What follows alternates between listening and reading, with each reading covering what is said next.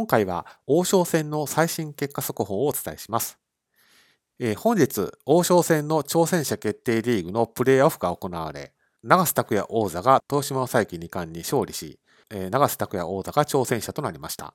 そこで王将戦の7番勝負を戦う渡辺明王将と長瀬拓也王座のこれまでの実績などを比較をしてみて、7番勝負どちらが有利なのかの判断の参考にしていただければと思います。まずは順位戦、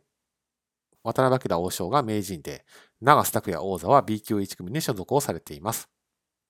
タイトル戦の出場回数は渡辺明名人の35回に対して、長瀬拓也王座の6回、タイトル獲得数については、えー、渡辺明名人の26期に対して、長瀬拓也王座の3期となっています。勝率は、渡辺明王将の6割6分3厘に対して、長瀬拓也王座の7割1分9厘となっています。そして、20年度の勝率については、渡辺明王将の5割9分1厘に対して、長瀬拓也王座の6割8分1厘。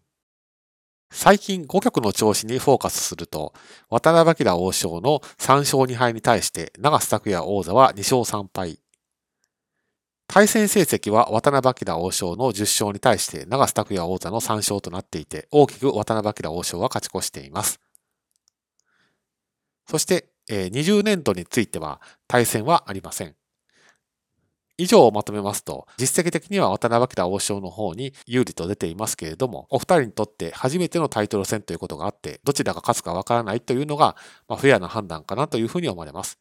ですので、対局は年明けに行われると思いますので、7番勝負を楽しみに待っていたいなというふうに思っています。